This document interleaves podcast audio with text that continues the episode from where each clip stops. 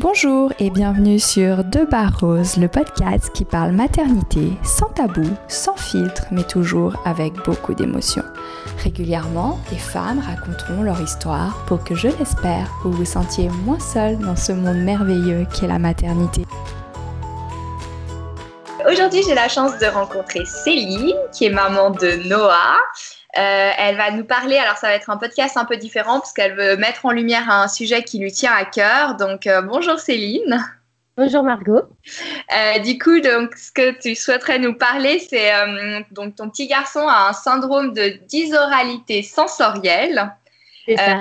Je pense pas que ça parle à tout le monde, donc tu vas nous expliquer un peu plus en détail. Et je crois que c'était assez important pour toi de mettre ça en lumière parce que c'est un peu pas très connu. Et euh, du coup, tu avais envie d'aider peut-être euh, d'autres mamans euh, qui sont dans la même situation. Oui, c'est ça. Bah alors déjà, bonjour.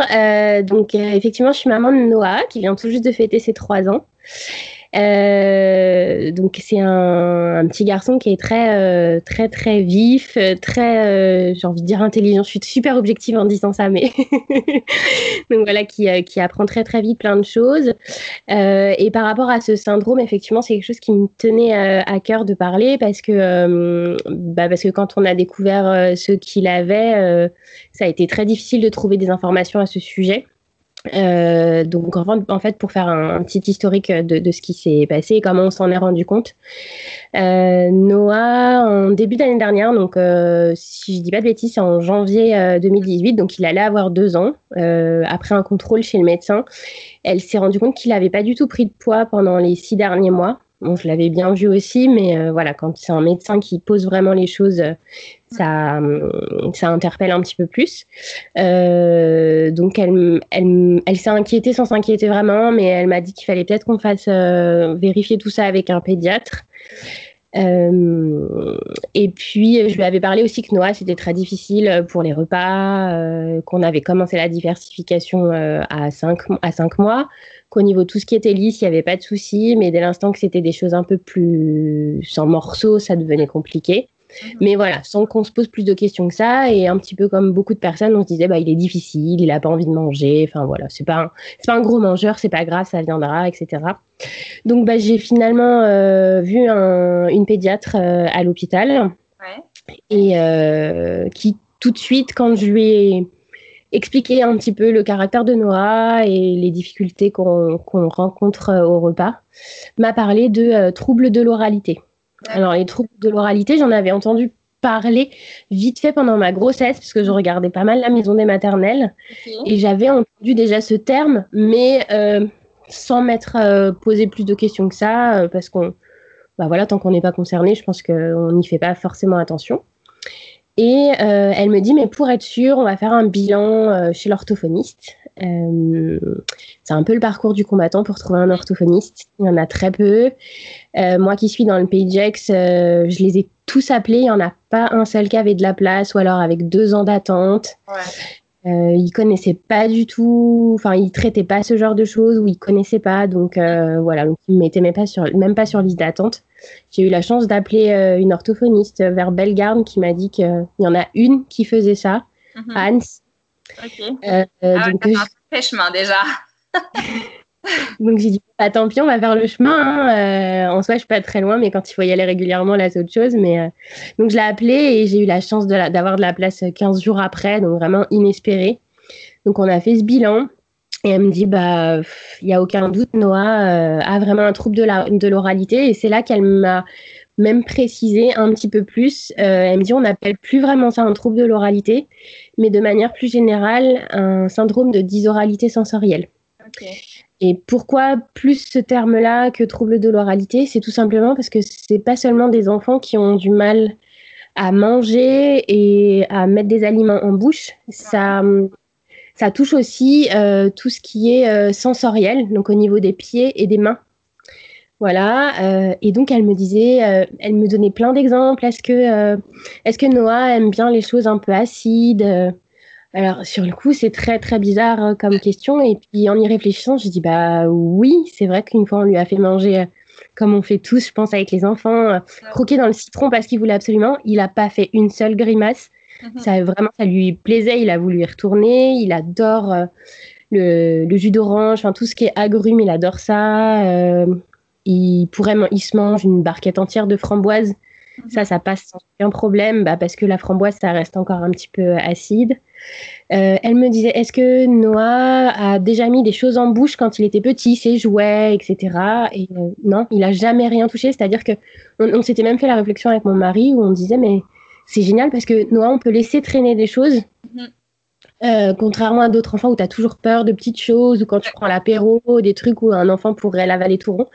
Noah n'a jamais rien touché. On s'est dit, bon, bah, c'est cool, on est tranquille avec ça, il est bien, il a jamais mis ses doigts dans la bouche, ou très peu ou pas très longtemps. Euh, aucun jouet n'a été mordillé. Enfin voilà, c'était euh, voilà. Donc on s'est rendu compte de ça euh, quand elle m'a posé la question. Je, me, lui dis bah oui effectivement, il n'a jamais rien mis en bouche. Et Noah déteste avoir les mains sales. Mm-hmm. donc il aime pas toucher tout ce qui est collant, tout ce qui est bah, un peu sale. Il, il hurle dès qu'il a quelque chose qui a coulé sur ses mains.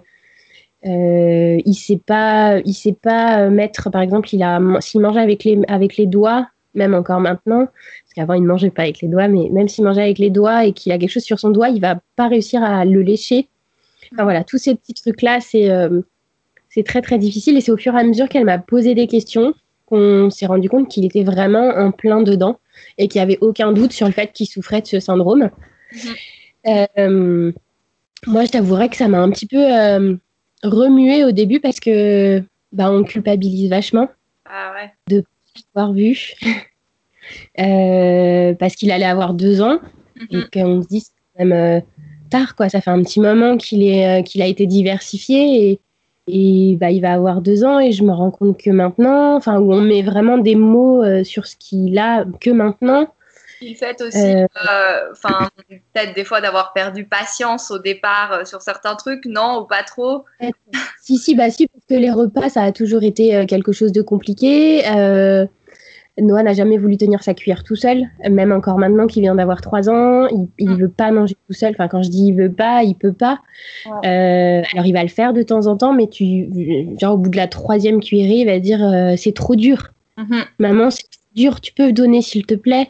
Mhm. Enfin, voilà, c'est tout, euh, c'est tout ça. Et forcément, avant de se rendre compte, bah, les, les, réflexions qu'on peut tous avoir, mais Noah, t'es un vrai bébé, euh, regarde, il y a des plus petits que toi qui mangent déjà tout seul. Euh, c'est pas compliqué, c'est qu'une cuillère. Il y a plein de choses qu'il voulait pas goûter. Enfin voilà, c'était les repas, c'était vraiment un calvaire, quoi. Bon, même encore maintenant, j'avouerai que même en sachant ce qu'il a, il y a des jours où je perds un peu patience, mais voilà, je relativise et je me dis, bon, euh, voilà, Céline, c'est pas de sa faute.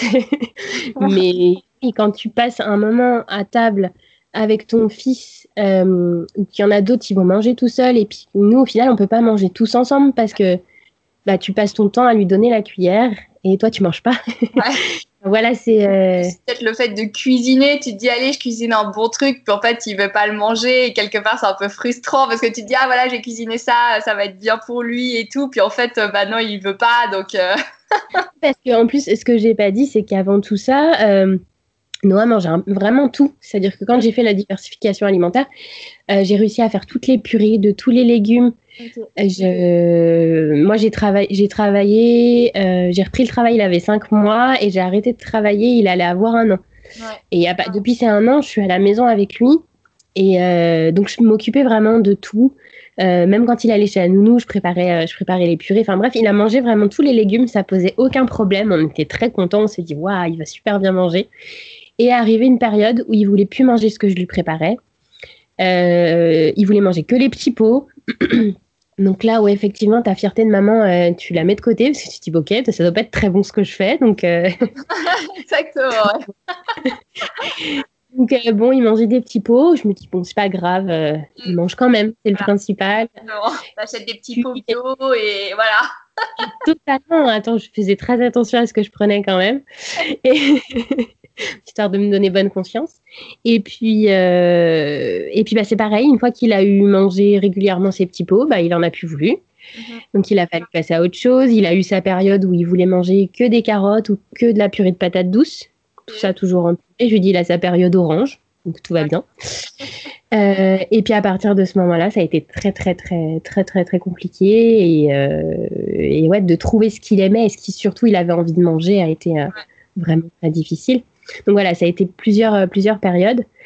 Et donc pour en revenir à l'orthophoniste, pardon, elle m'a posé une question qui était parce que je, je, viens, je viens de découvrir en fait que souvent ça, ça touchait des enfants qui avaient, euh, qui avaient des, des, des, handicaps. Donc clairement, c'est pas le cas de Noah. Euh, pas du tout. Au contraire, elle, elle m'a même demandé si euh, s'il y avait des, des surdoués, des enfants précoces dans, dans notre famille. Alors moi de mon côté, c'est pas le cas. Mm-hmm. côté de mon mari, oui. Mhm. Euh, et elle m'a et je mais bon donc je lui répondais et je lui dis mais c'est quoi le rapport avec euh, avec ce, enfin, ce dont Noah souffre? Et elle me dit bah en fait euh, il y a eu quelques études qui ont été faites et on s'est rendu compte que la majorité des enfants qui avaient été décelés surdoués ou précoces mhm. souffraient quasiment tous de ce syndrome. Donc c'était des études assez, assez récentes.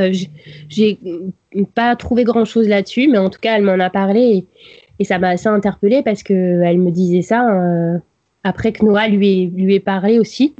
Et Noah parle très très bien, mais vraiment très très bien depuis très longtemps. Euh, à 18 mois, il parlait quasiment, euh, j'ai envie de dire couramment il a toujours très bien compris tout ce qu'on lui disait. Il a jamais été en retard pour plein de choses. il a marché très tôt aussi. Enfin, c'est un tout quoi. Euh, en dehors du, du, repas, Noah a toujours été, je dirais, en avance. Mm-hmm. C'est moi, c'est mon premier, donc c'est vrai que j'avais pas d'éléments de comparaison. Mm-hmm. Mais par exemple, ma soeur qui travaille en crèche et qui a deux enfants, elle m'a toujours dit, mais tu te rends pas compte, Noah, il fait vraiment tout très vite. Euh, donc, euh, donc voilà, et Noah maintenant parle, euh, on a des discussions très, enfin des phrases complètes, il utilise des mots assez complexes, etc. Donc, donc voilà, est-ce que c'est un, est-ce que c'est un lien? On verra plus tard. J'ai pas envie de me prendre la tête plus que ça avec. C'est un, c'est un autre problème. Les enfants précoces pour la scolarité et tout, c'est pas forcément génial en fait. on se dit ah trop bien, mon enfant il est avancé, puis en fait après on se rend compte que non, c'est pas, ça l'aide pas quoi. Voilà. Exactement. Donc, et pour avoir un neveu qui, qui est précoce et qui a déjà euh, sauté deux classes, on voit bien les difficultés qu'il peut rencontrer euh, mm. par rapport à son âge et avec les copains de classe. Et du coup, j'ai pas envie de me, pour l'instant de me rajouter ça. Noah ne rentre à l'école qu'au mois de septembre, donc euh, donc on, verra à ce moment-là. Mais voilà, en tout cas, c'est quelque chose dont elle m'a parlé et et puis bah affaire à suivre clairement. donc bah suite à ce bilan. Euh, Noah a été accompagnée par, euh, par l'orthophoniste.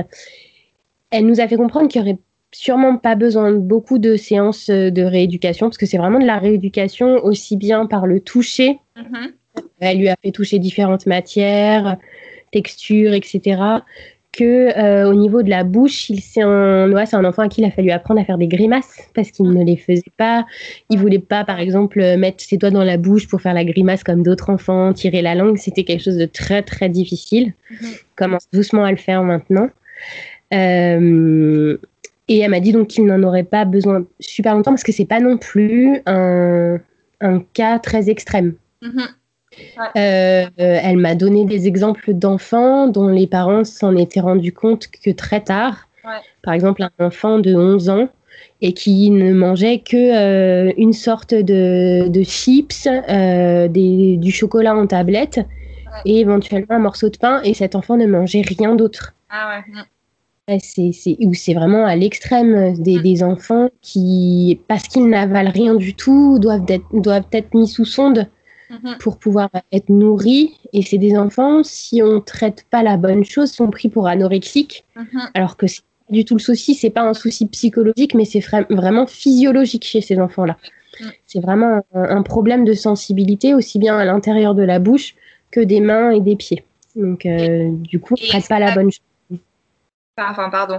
Euh, est-ce qu'il avait aussi, euh, parce que j'ai lu du coup par rapport au réflexe euh, vomitif, est-ce qu'il avait ça au début quand il a commencé à, manger dans la diversification au tout début? Est-ce qu'il avait du mal à avaler Alors au tout début, non. au tout début non. Quand on était vraiment sur des purées euh, y, y avait, on n'a jamais eu de souci de, de, de vomissement, de réflexes nauséeux. Par contre, dès l'instant qu'on a essayé d'introduire les morceaux, euh, ça a été euh, immédiat. C'est-à-dire que on avait la sensation qu'on était en train de le forcer et limite de le, de le gaver parce que ça, ça lui donnait ce réflexe nauséeux. Et j'ai compris plus tard avec l'explication de l'orthophoniste que en fait c'est euh, on a tous le réflexe nauséeux à la naissance et pour un bébé qui naît, le réflexe nauséeux est au bout de la langue, mhm. ce qui va permettre d'aller tout de suite euh, chercher euh, au sein ou à la tétine. Et en fait, plus il va grandir, plus le réflexe nauséeux va reculer et va arriver dans la gorge. Et elle me disait par exemple pour Noah, ce réflexe il s'est arrêté au milieu de la langue. Ce qui fait que si on lui met quelque chose trop vite dans la bouche ou des morceaux, mhm. que ça dépasse ce milieu de la langue, ça lui donne ce réflexe nauséeux. Euh, donc j'ai compris plein de choses et j'ai compris aussi euh, pourquoi lui-même ne voulait pas mettre euh, la, la, cuillère dans la bouche. Il fallait qu'on le fasse nous, qu'on fasse doucement. et pourquoi aussi il préférait boire? Il pourrait boire des litres toute la journée mm. et de tout des jus, de l'eau. Euh, c'est un petit garçon qui veut même goûter tout ce qui est gazeux parce que justement, ses papilles là-dessus sont assez sensibles. Et donc, il va adorer avoir de l'eau gazeuse en bouche, etc. Donc, il pourrait boire des litres toute la journée. D'accord. Euh, euh, mais le reste, les morceaux, c'est un, peu plus compliqué. Ou alors, il faut que ce soit par exemple des, gâteaux qui vont fondre facilement dans la bouche. Donc, tout ce qui est gâteau sec, ça c'est parfait. Ouais. Voilà. Et ça peut aller jusque pas seulement quand il mange, ça peut être un souci sur d'autres choses. Par exemple, Noah, quand il se lave les dents, euh, on, sent qu'il y a une espèce de préparation psychologique avant de mettre la brosse à dents dans sa bouche. Et ça va durer, euh, ça, peut durer 30 secondes à une minute où tu lui dis bah vas-y Noah, lave-toi les dents. Bah, attends maman, attends je vais y arriver temps. Et tu sens que vraiment, il y a une préparation assez intense avant de pouvoir mettre sa brosse à dents dans la bouche. donc, euh, voilà, c'est euh, c'est un, syndrome qui est vraiment pas assez connu, je trouve. Après, je connais pas vraiment le pourcentage d'enfants qui sont touchés. Après, tous les parents ne se rendent pas compte aussi, je pense, euh, de comment. ouais, voilà, c'est difficile en fait à vraiment à se rendre compte que ton enfant souffre de ça. Selon le degré, tu peux juste te dire ce que, ce que je te disais tout à l'heure, que ton enfant est difficile, qu'il a juste pas envie de manger, euh, il est capricieux, il, il aime rien. Enfin voilà, des trucs euh, classiques qu'on a tous entendus. Je pense que ça a toujours existé. Mm-hmm. Euh, peut-être même qu'on en a souffert enfant et que nos parents nous ont forcé à manger ou voilà, moi je sais que j'avais pas un très gros appétit quand j'étais gamine et on me forçait à manger par exemple à la cantine ou quoi. Mon mari m'a dit la même chose pour lui, que c'était pas un gros mangeur. Enfin voilà, c'est plein de petites choses comme ça. Peut-être qu'on en a tous souffert mais qu'on connaissait pas. Moi je suis bien contente qu'on soit plus dans cette période où on arrive à mettre des mots sur ce que nos, enfants ont pour pouvoir euh, le traiter euh, comme il faut et, et qu'il y ait un accompagnement euh, psychologique aussi et que que je le force pas pour rien surtout. Mieux et pas avec des traumatismes d'enfance euh, qui restent ancrés en eux, quoi, que ce soit réglé en guillemets pour leur futur. Ouais, c'est ça, exactement. Que vraiment ils sachent que bah euh, même si des fois on, s'énerve encore sur lui quand il est à table, mais que, que ce soit pas tout le temps, toute sa vie, un moment d'angoisse de manger, quoi. Ouais, et euh, maintenant, comment tu vois l'avenir? Parce que du coup, il va rentrer à l'école. Euh, est-ce qu'il va aller à la cantine? Est-ce que tu vas avertir l'école? Je pense que oui, mais euh, comment tu t'imagines ça? Bah, justement, je suis en pleine interrogation. Là, je vais devoir aller faire l'inscription à l'école. comme je suis à la maison et que je travaille de la maison, je me pose sincèrement la question de savoir est-ce qu'il va faire la journée complète à l'école? Parce qu'il fait encore la sieste et que c'est la sieste à l'école ces premières années-là. Donc du coup, si je le mets que le matin, est-ce que je le laisse à la cantine? Enfin, vraiment, je suis en pleine interrogation. Parfois, je me dis que ça pourrait être une bonne chose parce qu'il sera avec d'autres enfants, parce qu'il aura envie de faire pareil. Et en même temps, je me dis, est-ce que s'il tombe sur quelqu'un à la cantine qui est un peu moins euh, euh, compréhensif et du coup on le force à manger mm. et, que ça le bloque encore plus, Franchement, je sais pas. Je suis encore euh, en train de peser le pour et le contre pour le moment. Euh, il va falloir que je prenne vite ma décision, mais euh, ouais, c'est encore un peu flou dans ma tête. Est-ce que, est que je vais le reprendre à la maison? Est-ce qu'il va rester? Franchement, je sais pas. ok, bon, en tout cas, je te remercie beaucoup pour ton partage. Euh, je vous invite aussi à la suivre sur Instagram parce qu'elle a une autre activité. Donc, c'est une Margaret. Qu'est-ce que c'est une Margaret, Céline euh, Margaret, alors c'est, euh, je travaille pour Maison Margaret, je suis indépendante et en fait, je représente la marque Maison Margaret qui est une marque de linge de maison, décoration, art de vivre, principalement de, de linge de maison en lin lavé. Euh, donc voilà, donc euh, je suis euh, une des représentantes sur le, sur le secteur, la première d'ailleurs, les, les, les, autres filles font partie de mon équipe, et aussi bien sur France que, que sur Suisse. Donc voilà. Ok, bah, du coup, je, je, vous invite à aller la suivre. Euh, je partagerai de toute façon son compte quand euh, le podcast sera diffusé. Et je te remercie beaucoup pour ton partage et je te souhaite tout le meilleur pour toi, pour Noah, pour ta famille. Merci beaucoup, Margot. Merci à toi. Ciao, ciao. Merci d'avoir écouté Barres Roses. Retrouvez prochainement un nouveau podcast sans filtre, sans tabou. Si vous souhaitez témoigner, vous pouvez nous contacter sur deuxbarroses.ch et nous retrouver sur Instagram et Facebook. À bientôt!